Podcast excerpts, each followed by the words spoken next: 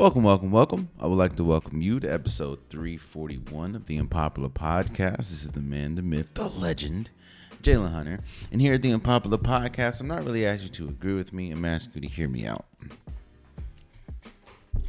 Last episode, I came in and I said that I don't like making assumptions or I don't like wrapping a whole NBA final series up in one game. Game one, usually see things that, of course, need changing. Usually see things that could permeate throughout the entire series, but you don't want to make huge proclamations after game one. Game two, however, while no, you still, it's the first of four, not the first of two you're starting to see things in this in, in, this Denver Nuggets Miami Heat series that can dictate the outcome drastically for both teams. So as we sit here today, the Miami Heat and Denver Nuggets are tied 1-1 in the NBA finals. And we have seen the pendulum swing drastically in two completely different directions. However, if you really look at the games, this series could be 2-0 in in both in, in for 2-0 for the Denver Nuggets and 2-0 for the Miami Heat. Let me explain.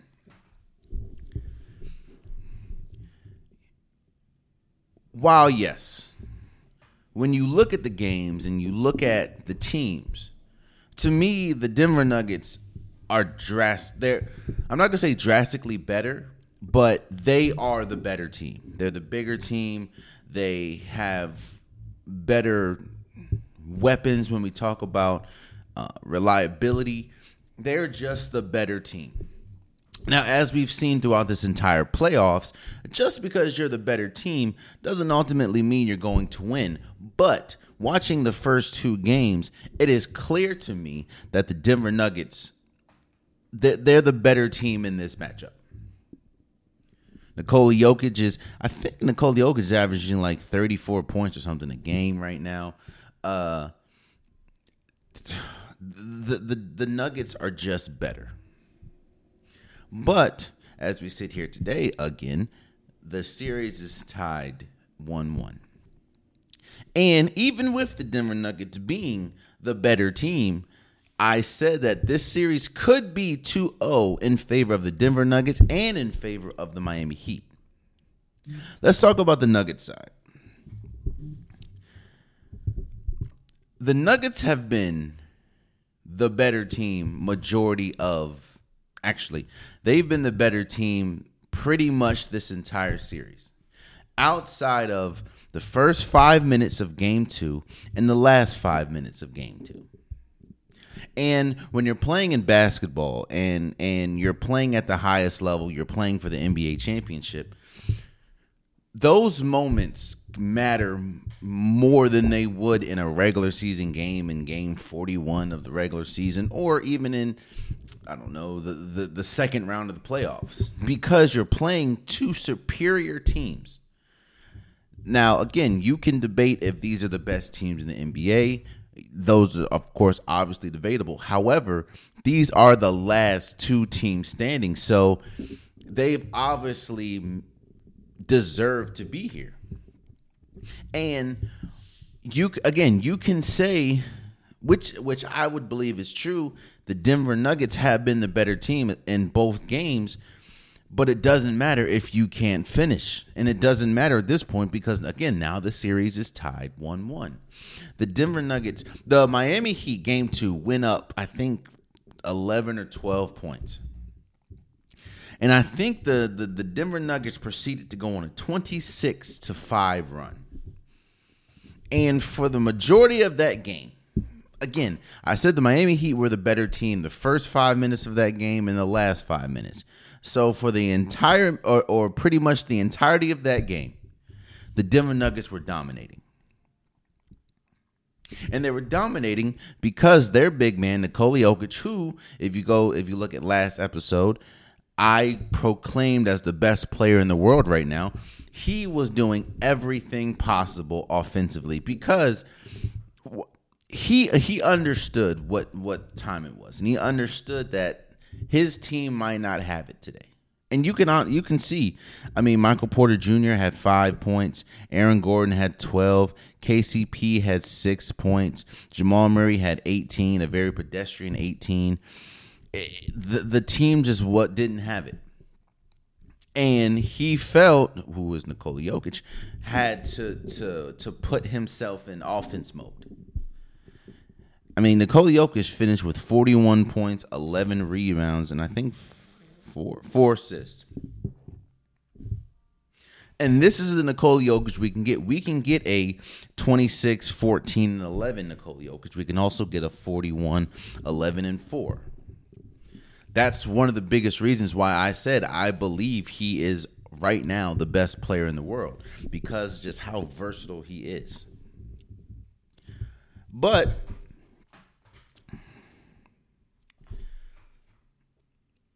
going into the NBA Finals, I said, and everyone pretty much has said, so it's not just this isn't an original thought. How do you, or questioned, let's say that. Everyone, including myself, questioned how do you beat the Denver Nuggets if you're the Miami Heat?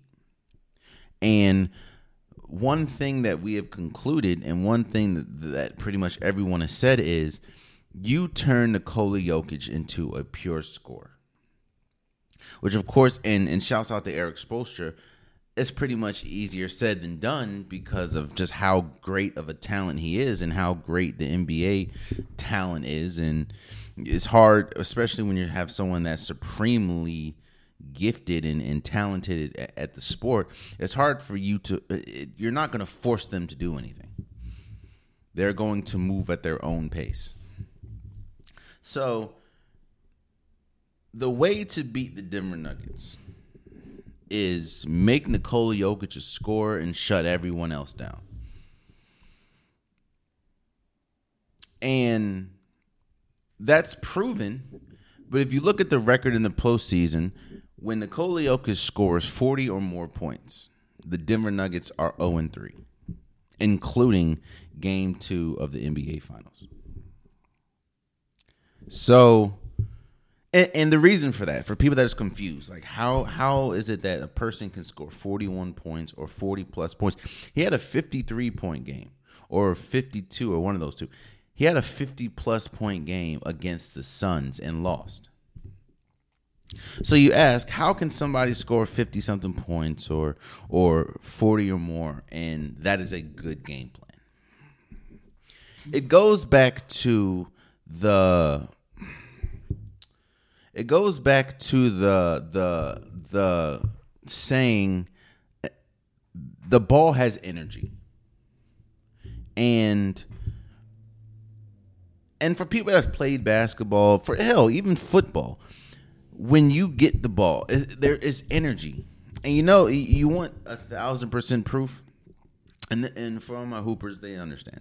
You ever been dead tired playing like like pickup or or playing an organized game, whether it's middle school, high school, NBA, you know, overseas. You ever been dead tired? Like you've been running your team, you've been playing a lot of minutes.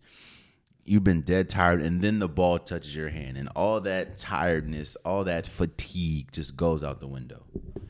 You you get a you get a you that second wind hits instantly once the ball's in your hand the ball the ball has energy.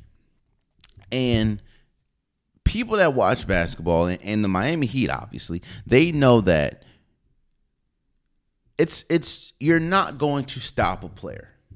Erik Spoelstra said this multiple times in interviews. You're not going to stop Nikola Jokic. You're not going to force him to do something he doesn't want to do. He has been a MVP in the NBA twice. You're not going to stop him. But what what you can do is you can combat one player going off and everyone else having pedestrian games. We talked about Jamal Murray having 18 points. While 18 points would be good for a Christian Braun or good for Jeff Green, and that's no offense to them, but that's just honest. That is pedestrian for a person that's averaging, I think, like 24 points a game in Jamal Murray. Michael Porter Jr., five points. So now what you're doing is you're guarding you're you're trying your best on Nikola Jokic to slow him down, but you're guarding everyone else. Like you're pretty much face guarding everyone else, so nobody else goes off. That's a that's that's the game plan to beat the Denver Nuggets.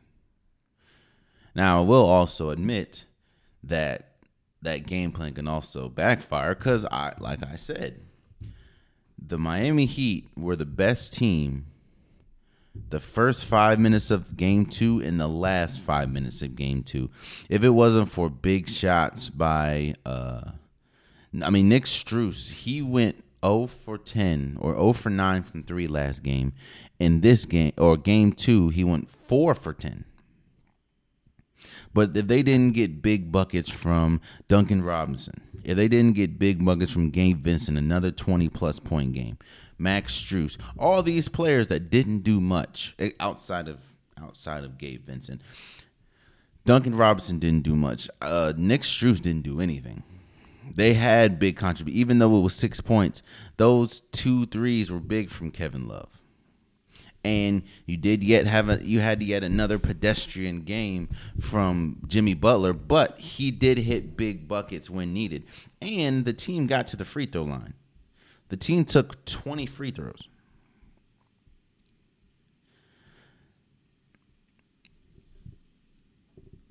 And Kyle Lowry had nine points. I also I, I did say that this series can be 2-0 for both. Now, of course, it's 1-1, but it could be 2-0 for the Denver Nuggets and it could be 2-0 for the Miami Heat. For Denver, again, they were the better team majority of the game. It's just first and foremost, I don't understand. I get it to a certain extent, but then I don't get it. I don't understand why these coaches, and I'm not putting the blame all on Mike Malone, but I don't understand why these coaches continue to have to be in late game situations and you see your team might not be the most cohesive right now. Why not use a timeout when you have it? That's the point of harboring and holding timeouts for the end of the game. You're not going to be able to use it. Yo, you're not going to be able to use it next game. So what are you doing? I, again, I said I understand to an extent because when you're dealing with a veteran laden team, when you're dealing with a team that's been there before, when you're dealing with a team that understand, you know, has vets like the Golden State Warriors, like the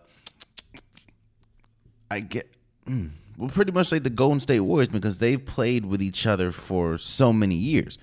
I understand not calling a timeout in that situation because they pretty much know sets they're running. They pretty much have it in the back of their mind. They have the greatest shooter of all time. In my opinion, they have the second greatest shooter of all time. You may not have, you just live with what happens. I get that. However,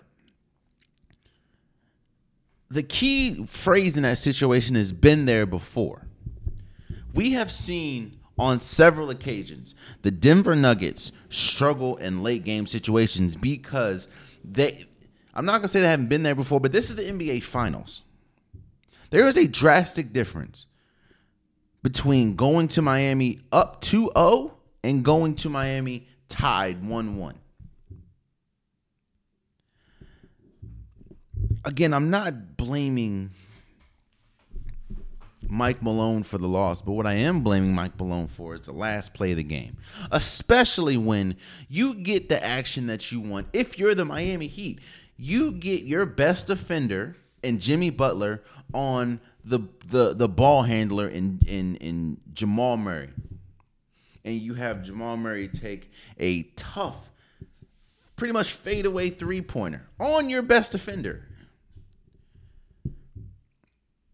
I just don't under Joe Mazzulla did that a lot in the in the Boston um Boston Miami series. It's like why continue to harbor on to timeouts? You're you're you lose them. It's like sick days in a corporate job. You don't use them, you lose them. It just I understand you have a player like Nikola Jokic. I understand you have a player like Jamal Murray, but you could see very quickly that they did not know what to do.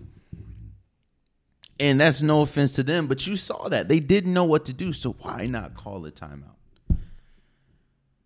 A timeout that uh, now I'm not saying that you calling a timeout would instantly get you, you know, uh, the win but it does put you in a better position. Now I understand. I also understand coaches thinking is, you know, when you call a timeout, that also allows the defense to get set. Well, I rather play against a set defense when I know what I'm doing on offense instead of playing a non-set defense or reactionary defense when they're reaction they're reacting to me when I don't know what I'm doing. So it it it, it there again. The Denver Nuggets could be up 2-0. I also said the Heat could be up 2-0. Let's talk about the Heat for a little bit.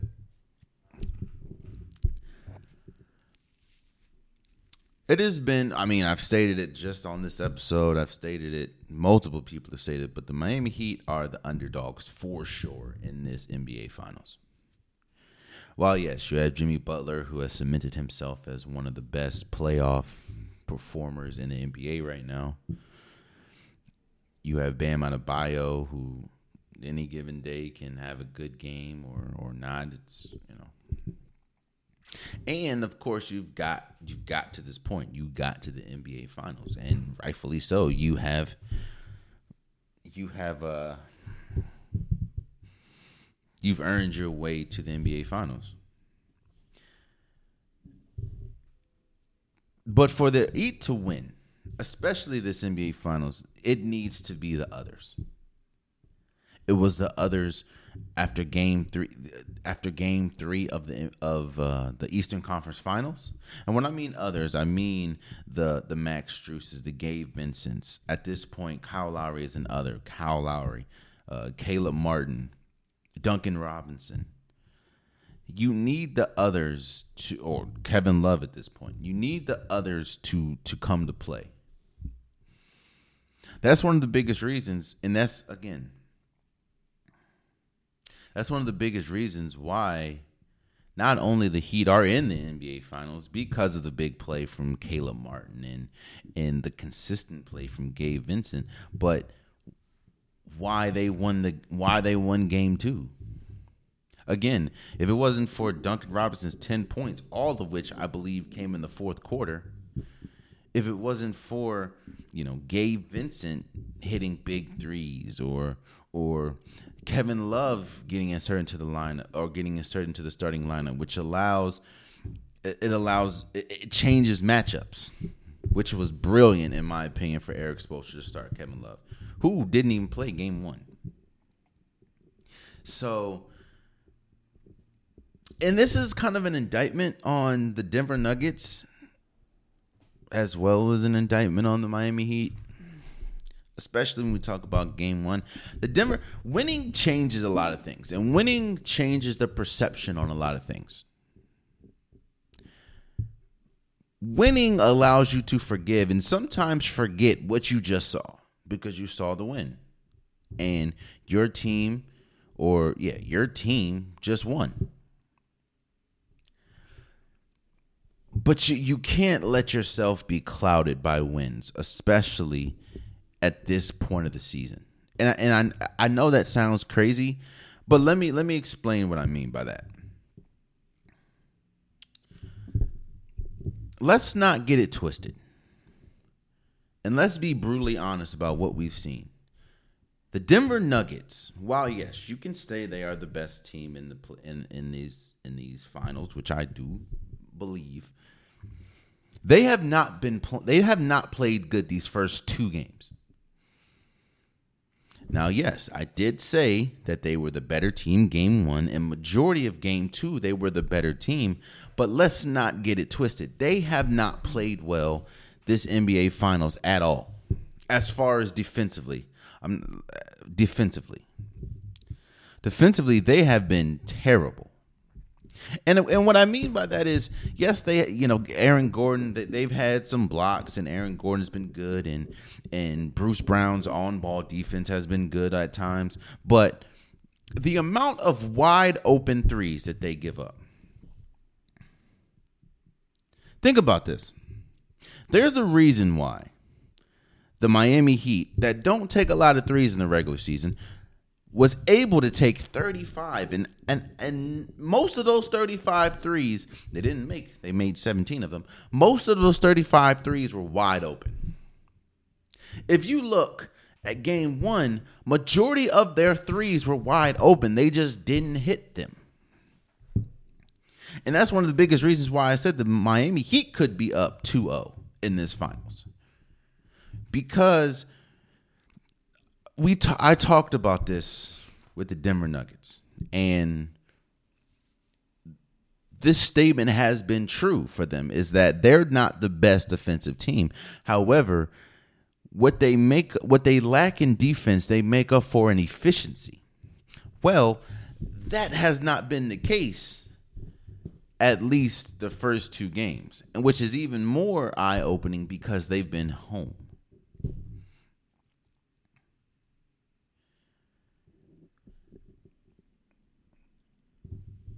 Excuse me. I think that the Denver Nuggets, both teams shouldn't feel I don't I don't think both teams should feel as confident about this 1-0 as you think they should. I know that's crazy to say being in the NBA finals, but the Denver Nuggets should think, "Well, yes, we're happy to be 1-0, or one up, one one, we can very well be 0-2. We can also very well be 2 and 0. The Miami Heat were down like 15 points in game 2 after being up 11. And on the Miami Heat side, while they are probably ecstatic being 1 1, they could also say, well, we could be down 0-2 and we could be up 0-2 or 2-0.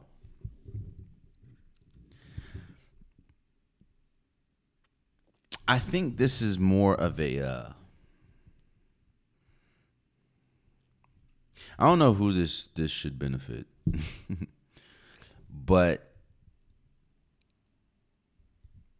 going into the uh, it's it's clear that Denver is the better team. But that has not mattered at all in this playoffs. Or that has not mattered at all in this NBA finals. Because the Miami Heat have risen to the occasion, obviously. And while I do still, I mean, I'm not changing my pick. I do still think it's going to be Denver in six.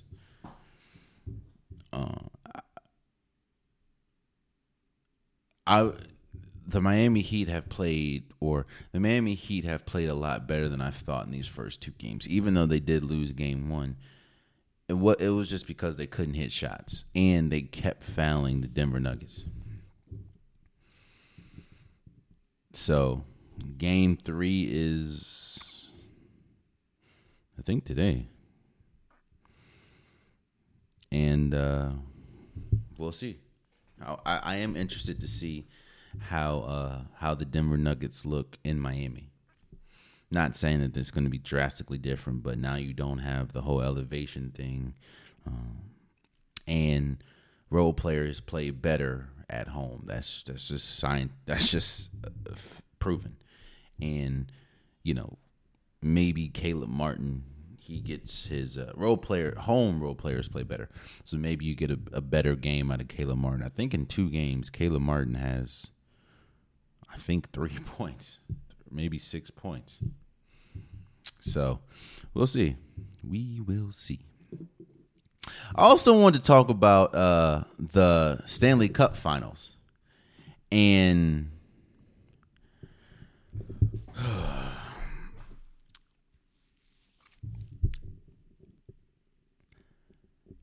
what we're seeing in the Stanley Cup Finals is styles. And you're seeing one team that has been it, I'm not going to say drastically better, but it's all about starts. I know they said it's not about how you start, it's how you finish. Well, in the two games in the Stanley Cup Finals, it is it has been a, it has been ex- like the biggest reason why the Golden the Vegas Golden Knights are currently up 2-0 is because of how they start. I think they've scored two goals in the first period, both games. That is tough. Now, you could you could think the first game it could have it was probably rust versus rest. You know, the the the Florida Panthers were resting. They were they had at least I think a week, maybe a week and a half off because they swept the the Carolina Carolina Hurricanes and the golden the Vegas Golden Knights just got off of a very tough series, a very I think tough six game series against the Dallas Stars. So it was it was pretty much rust against rest and and you know obviously the Vegas Golden Knights prevailed. And throughout the entire Stanley Cup goaltending has been goaltending has been the the one of the calling cards and one of the biggest reasons why they've been so successful and that is the Florida Panthers when you have Bravosky, and I'm probably messed up your name, bro. I probably I apologize, but Bravosky, he has been one of, if not the best goalie this entire Stanley Cup playoffs. Was one of the biggest reasons why, even if the even if the Florida Panthers have started off slow as far as scoring, Bravosky, he has allowed them to start slow because he's not allowing any points. Well, at least in this Stanley Cup finals, he has been terrible. And those slow starts that Florida has been able to live with because the goaltending has been so good, that has been the complete opposite in the Stanley Cup finals. Now, you have Bravosky. He's allowing a bunch. I mean, I'm not gonna say a bunch, but he's allowing early goals. And then in game two, while they tied it up 2 2, he allowed three quick goals to make it what, 5 2. And uh, outside of the goalies, I I felt like this was gonna be a star versus star matchup, and I've been I was right now. I've been kind of wrong. I thought it was gonna be Jack Eichel for the Vegas Golden Knights against Matthew Tkachuk against the Ve- or for the Vegas Panthers. Jack Eichel has been the Vegas Stars' best player, obviously, and Matthew Tkachuk is the best players or is the Florida Panthers' best player. And for the most part, Matthew Tkachuk has been. You can tell he's trying to rile up his team. You you could tell that by the big hit that he landed on Jack Eichel in Game Two. I think it was like in the second period, and he leveled Jack Eichel. And you don't really see that with star versus star. Like you don't you you don't see that too often. You also saw Matthew Tkachuk in a whole, you know, physical situation in game one. I don't want to say that. I, I don't want to say that the Vegas or the Florida Panthers luck has run out. That's that's one storyline that's kind of been permeating throughout sports. Has the Florida Panthers luck run out? And I'm not going to call it luck, you know. They one thing that has been has been uh one thing that has been duly noted and duly documented is how hard of a path they've gotten to get to the Stanley Cup Finals. I mean, you go up against the greatest team, greatest regular season team in NHL history in the Boston Bruins after being up 3-1 or after being down, I'm sorry, 3-1. Then you go against Auston Matthews and the Toronto Make Believes. Then you go against the her the the Carolina Hurricanes. That is a Saints row of opponents. One of the biggest, and I, I don't, I feel, I know I do. I know I bring up the Golden State Warriors a lot, but it, it just, I let it, they have helped me a lot as far as bringing more perspective to my uh, to my opinions.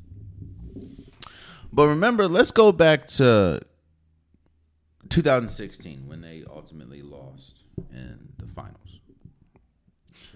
Outside of, you know, outside of Draymond Green getting suspended and, and Bogut going out, which to me were the two biggest reasons why the Golden State Warriors lost the finals.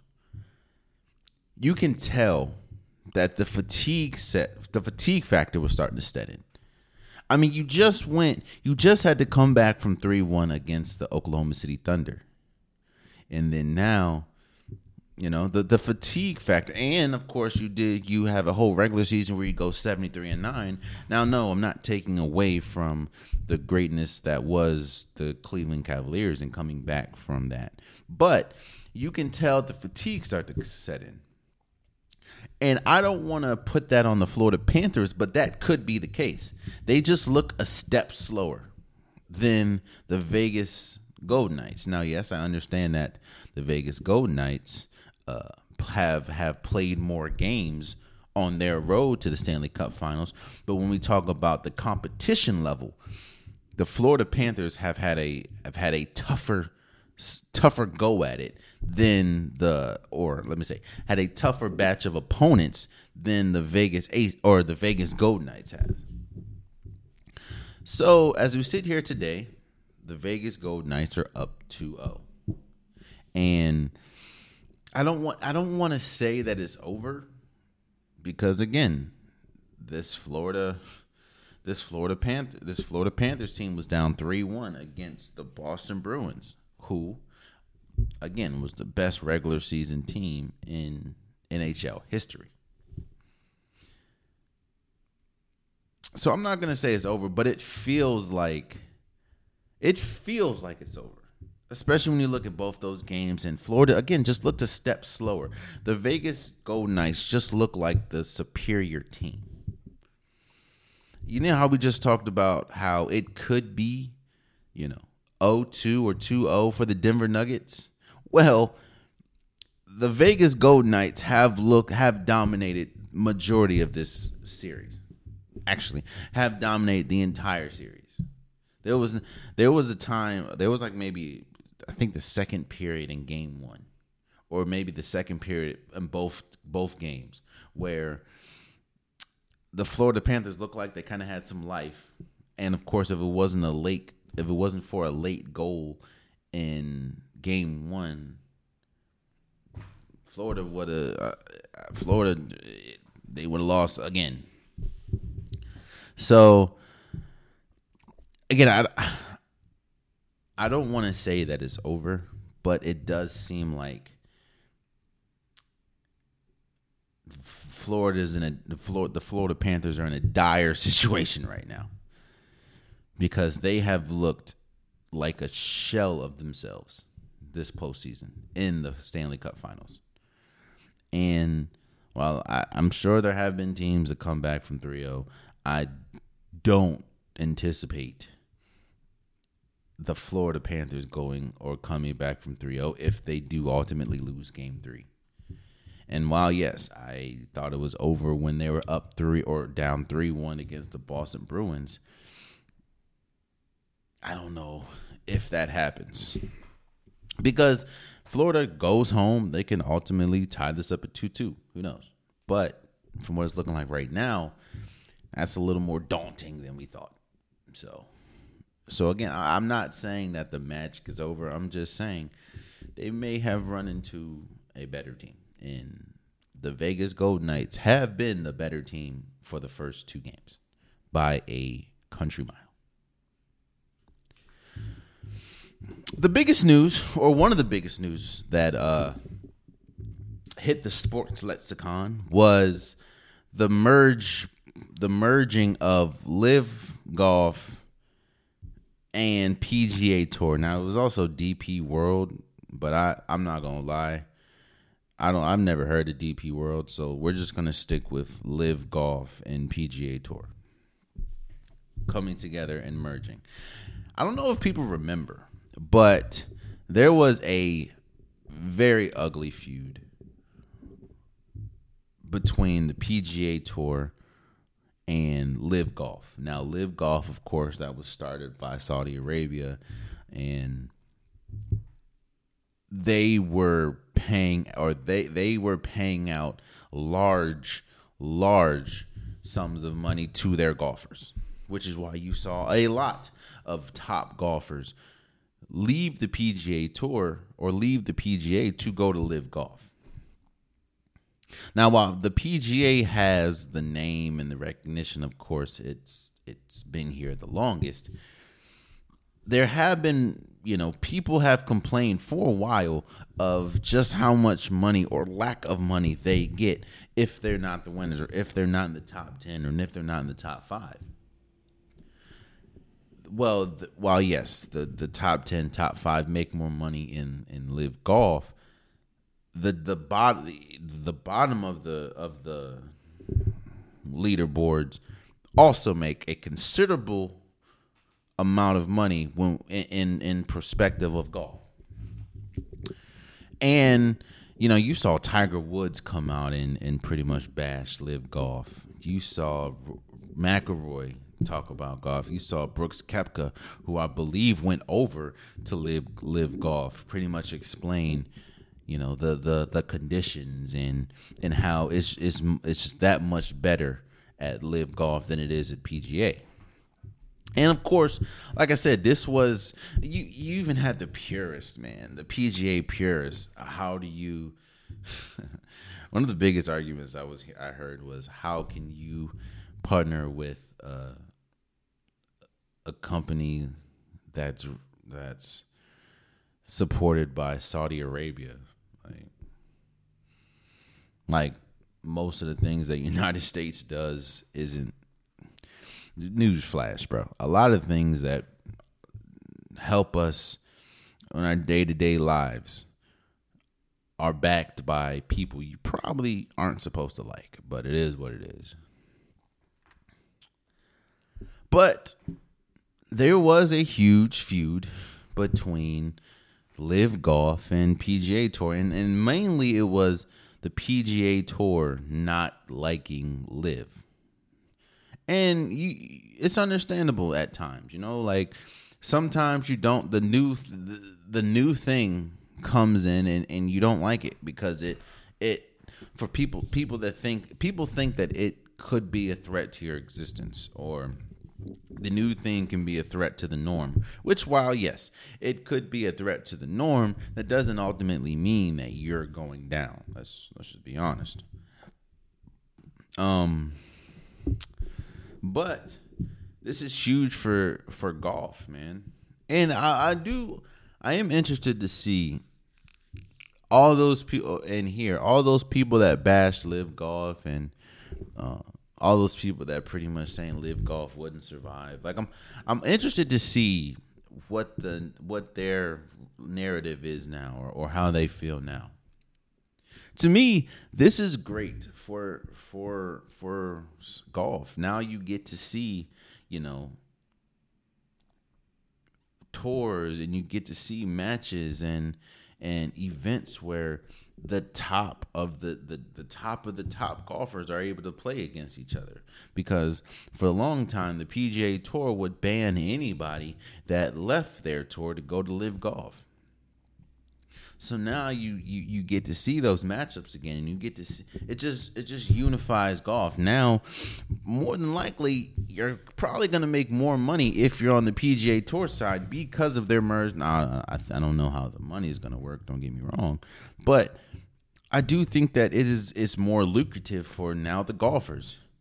And it's just a better watch. Now you get again, you get to see the top players go up against each other in golf instead of oh well he can't be here because he he's for LIV or he can't be in our tournament because he's in the PGA like it's just dumb it's dumb and it is it's it's it's better for the sport of golf that everyone I'm not going to say everyone's under one umbrella but everyone's able to coexist let me say that everyone's able to to play against each other. Like imagine if if I don't know Magic Johnson played for you know the Lakers and and Larry Bird played for the Celtics, but they were in two different leagues. It's just like what are we doing? Or they were in two different leagues doing the same exact thing. It just it just you know it it it it doesn't help. Now I understand, you know, people talk about the morals or whatever of LIV golf. I get that, you know, and the morals of Saudi Arabia and and this that, and the third. I get it. Okay, um, but again, there's a lot of things, and I'm not saying that it's right that my my explanation isn't right, but there's a lot of things that we do or a lot of companies that we back that don't have solid morals. That does should that affect your day to day? No. You do what you got to do. You know, I mean, I don't know. It's a weird conversation it's a weird conversation to have. I'm and, and I'm only saying weird because I don't I don't think there's any wrong. You can feel how you feel about LIV golf. You can feel how you feel about the people backing LIV golf. You can you can feel all that and you wouldn't be wrong. But you know, also uh you're uh, I'm also for people that go into a sport and go into a, a, profession making the most amount of money that they can. And for the longest it was with LIV. So now I'm interested to see now that LIV and PJ have, have come together how that because I think it will how that would be beneficial as far as payment. Uh, and not just the top. I mean, Tiger Woods, you know, Roy McIlroy, uh, Brooks Koepka, they're gonna make their money. It's just the people that don't win or the people that participate. How much uh, is their is their ceiling going to rise? I don't know. I'm interested to see, but I do think that it is a good thing that LIV Golf and the PGA Tour put their rivalry aside and merge because you know now you get to see the the the the top talent. You get to see the best golf possible. You know, if you're a golf fan. So I wanted to. Uh, I'm gonna move over to basketball again real quick. I wanted to uh, talk about the the report that Kyrie Irving is trying to get LeBron James to come to to to Dallas and all these are just reports because from this information you're hearing a lot of reports you're hearing uh, Kyrie has absolutely no interest in going to the Lakers. You're hearing the Lakers have absolutely no interest in Kyrie Irving. You're hearing that LeBron has no interest in going to Dallas. You're just hearing report after report after report. And while I'm not going to disc or talk about the the actual report of Kyrie wanting LeBron James in Dallas, what I will talk about is the state in which or the state of Kyrie's career and the state of LeBron James' career at this very moment. Let me talk. Let me start with LeBron James one because that's a little less complicated. LeBron James is at a point in his career, whether you believe it or not. Okay, LeBron James at a point of his career where he cannot be the best player on a championship team, and it's just him. And I'm not saying just him, but you, uh, uh, let me say this: LeBron James needs more help than he's ever needed if he wants to win a championship again. That's just father time. That's just age. That's I mean he's been in the league for what 20 years at this point. That's that's just the that's just the reality of it. While yes, LeBron James can still be the best player, he needs more help than he's he's needed in his career. Which is why it was highlighted so much the inconsistency in between games for with Anthony Davis or the lack of consistent shooting around LeBron James when we talk about Austin Reaves, when we talk about D'Angelo Russell, when we talk about Rui Hachimura, when we talk about Dennis Smith or uh, Dennis Schroeder. LeBron James needs more help around him if he ultimately wants to win a championship. And while I don't think it's going to happen, obviously, because I think the new CBA that's going to kick in once the season ends pretty much has made it nearly impossible to form quote unquote super teams because the whole apron, the first apron, second apron thing. I do think it's intriguing to think about a team that has LeBron James, Luka Doncic, and Kyrie Irving on it. I don't think we've found a star that can play next to Luka just because of the sheer amount of times the ball has to be in Luka's hands for him to be successful. Not saying that Luka can't distribute, but Luka's he's not an off-ball player. So we haven't we found players that I mean Jalen Brunson worked with Luka obviously, but we haven't seen a star that can play alongside Luka.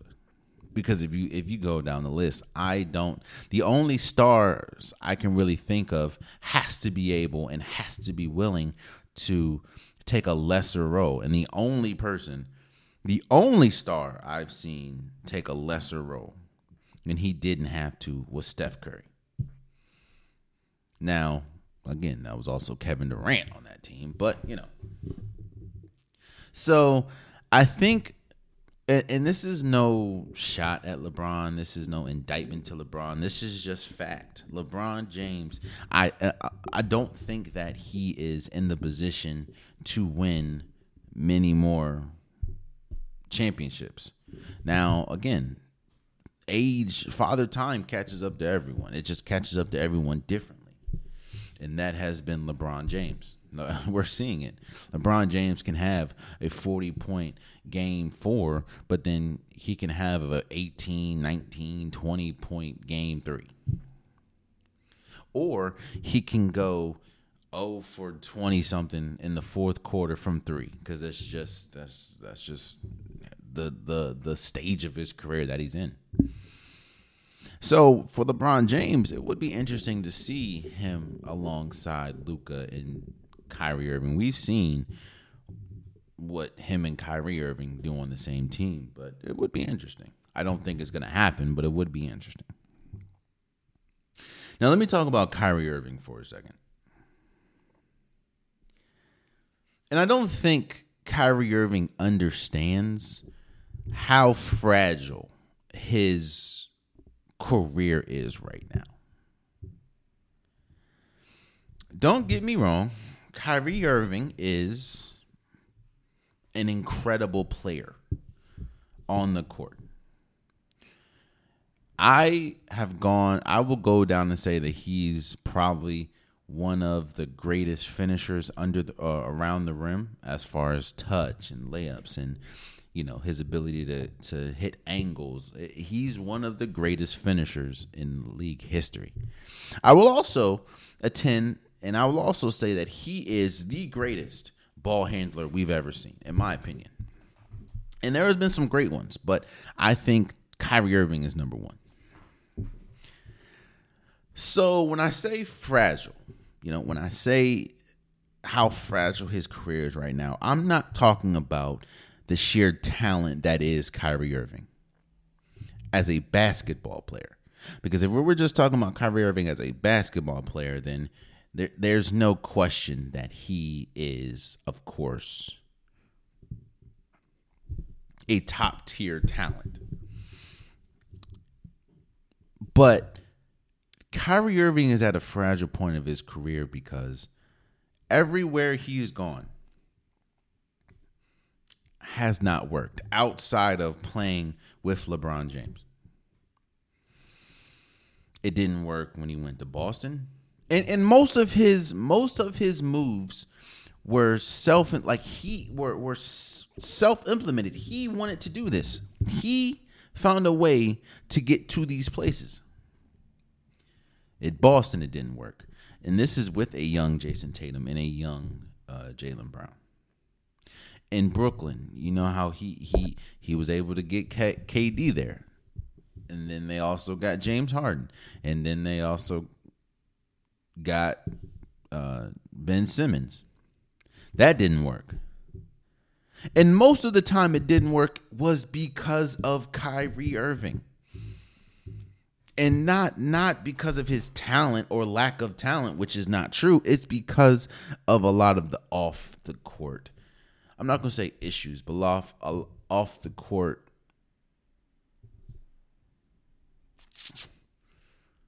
Mm, off the court stuff with Kyrie whether it's injuries or just not wanting to play or the whole tweet or the whole uh, IG thing. It's all been about Kyrie as far as why things have not worked. And it's not because he's not a talented player. Kyrie, Kyrie Irving is probably one of the most gifted players the league has ever seen. But this is why I say it's also one of the fragile. He's at the fragile point of his career, is because right now he's he's not even in Dallas. Think about that. He's not. He does not have a contract for Dallas. He's a free agent. Now, yes, he he probably expects to get paid from Dallas, but he is a free agent, meaning he does not have a team right now. And while it's it's pretty much expected that he's going to go back to Dallas. I don't know how happy Dally, Dally, Dallas is with Kyrie right now. Because remember, Dallas made it to the Western Conference Finals with Jalen Brunson. They didn't make it to the playoffs with Kyrie. Now, no, that's not Kyrie's fault. And it's pretty much unfair to put that on Kyrie, but that's what the fan base is doing. And once the fan base starts doing it, trust and believe the team is going to start doing it. So when I say this is a fragile point in Kyrie's career, you have to I'm not going to say you have to win. I don't think I don't think Dallas is in a position to win a championship, but you have to be more successful than you were last year. Or you're going to start to see those opportunities. Let me say this. You're going to start to see those winning opportunities start to dry up for Kyrie. When I mean winning, you're going to, while yes, he is a superior talent, you're going to start to see teams that have a shot to win say, yeah, it's not worth it. Because you see, every single place Kyrie has gone has not been successful outside of the the few years he played alongside LeBron James. Again, whether this this whether this is whether this is justified or not, that's what's going to happen. So Kyrie is at a fragile point of his career. I'm not saying that he has to win a championship because I don't think they're good enough to win a championship. But a team that has Kyrie Irving and Luka Doncic at least better make the playoffs. And that's because if not, those the noise that you're gonna hear surrounding the the disdain for Kyrie is going to mount. Especially a team, especially from a fan base that is already upset that you gave away Jalen Brunson and Jalen Brunson looks this good, or not gave away, you allowed Jalen Brunson to walk and he looks this good in New York. And, and, now you have Kyrie, which don't get me wrong, is a better overall player than Jalen Brunson. But Jalen Brunson did make it to the second round of the playoffs with the Knicks. Kyrie didn't even make it to the playoffs, let alone play in with the with the Dallas Mavericks. Whether that is justified or not to put on his back, which I don't think it is. That's what the fan base is doing. And let them not be successful. Let them not make it to the playoffs. Or let them not I think that you have to at least win a round. No, let me not even. You have to at least make the playoffs. If they don't next year, and on top of all that, Kyrie Irving still does not have a deal. He is a free agent. That's yeah. Let's move forward. What is the hardest thing in sports to do? Hmm? What do you think the hardest thing in sports to do is? I'm going to give you my answer. The hardest thing in sports to do is to maintain something. It's to maintain either greatness, let's say greatness. It's to maintain greatness because in sports there's so many things that can derail greatness. And once de- once greatness is derailed it's extremely hard to get back. Think about it. Let me give you an example. I'll give you two examples. Let me give you the pittsburgh steelers. Pittsburgh the pittsburgh steelers one of the greatest teams we've ever seen. They had such a run. Steel curtain. They had they were one of the best franchises in football history. And while yes, they've maintained being a good team because of Mike Tomlin and and they had Big Ben and they had Troy Polamalu and they had Ryan Clark and they had you know Antonio Brown. But that greatness was not there anymore. I'll give you an even better team the Washington franchise. Washington, there was a point in time, I wasn't alive, but there was a point in time where Washington was the was the marquee franchise in the NFL. I think in a span of like four or five years, or maybe six years, they won three Super Bowls. Washington with Art Monk and and Theismann, they they were the cornerstone of football. Washington. if you look today, Washington ain't won a playoff game since I don't remember. They haven't been to the second round. They haven't been to the conference finals or the conference championship since 1979. I looked this up yesterday. No, I'm sorry. That's Washington uh, Wizards. Um, but Washington, the football team, they haven't really been viable in a while, probably since like 93.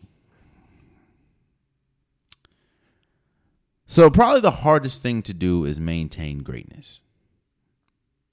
Another hard thing to do, and, and maybe even harder, is to repeat, is to go back to back. There's a reason why it's even how great Patrick Mahomes is. There's a reason why they haven't won back to back. I think the last back to back champion was the Patriots. Uh, in basketball, the last back to back champion was the Golden State Warriors, and that's the one that had KD, Kyrie, I mean KD, Steph, Clay, you know. I don't remember last back to back champion in baseball. Maybe the Yankees, I don't know. What I'm saying is it's hard to maintain greatness and it's hard damn near impossible, not impossible, damn near impossible to repeat. What am I going on about? Another hard thing to do is have dynasties in college. We talk about the dy- the Golden State Warriors dynasty. We talk about the Steelers dynasty. We talk about the Cowboys dynasty. We talk about the Spurs dynasty when we talk about college dynasties, there's really only two, three. We talk about the Huskies dynasty in college basketball, uh, women's college basketball, the UConn Huskies. We talk in women's college basketball. We talk about the UCLA dynasty in, in men's college basketball way, way back in the day. And we talk about Alabama football dynasty. Those are really it. Well, what we're seeing out of the Oklahoma Sooners softball team is a dynasty. And they have a shot, I think today, to break an NCAA record with 52 straight wins. Right, actually, right now they have a D1 record with 51 straight wins.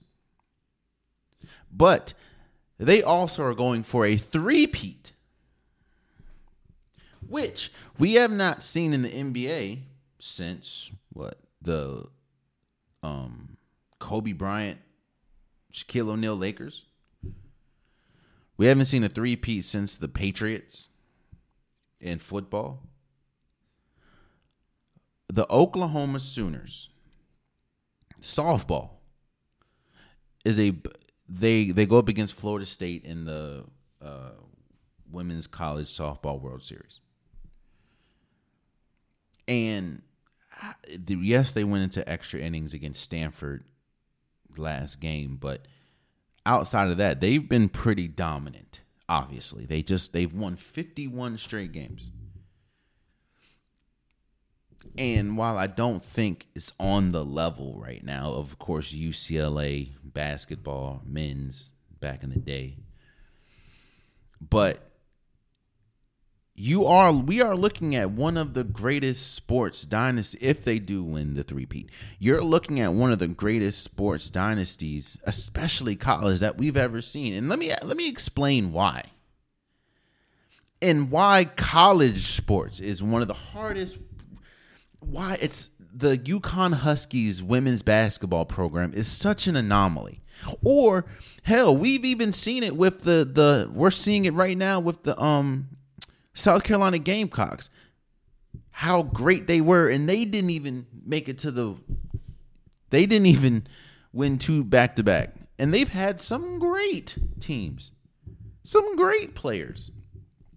One of the biggest reasons why it's so hard to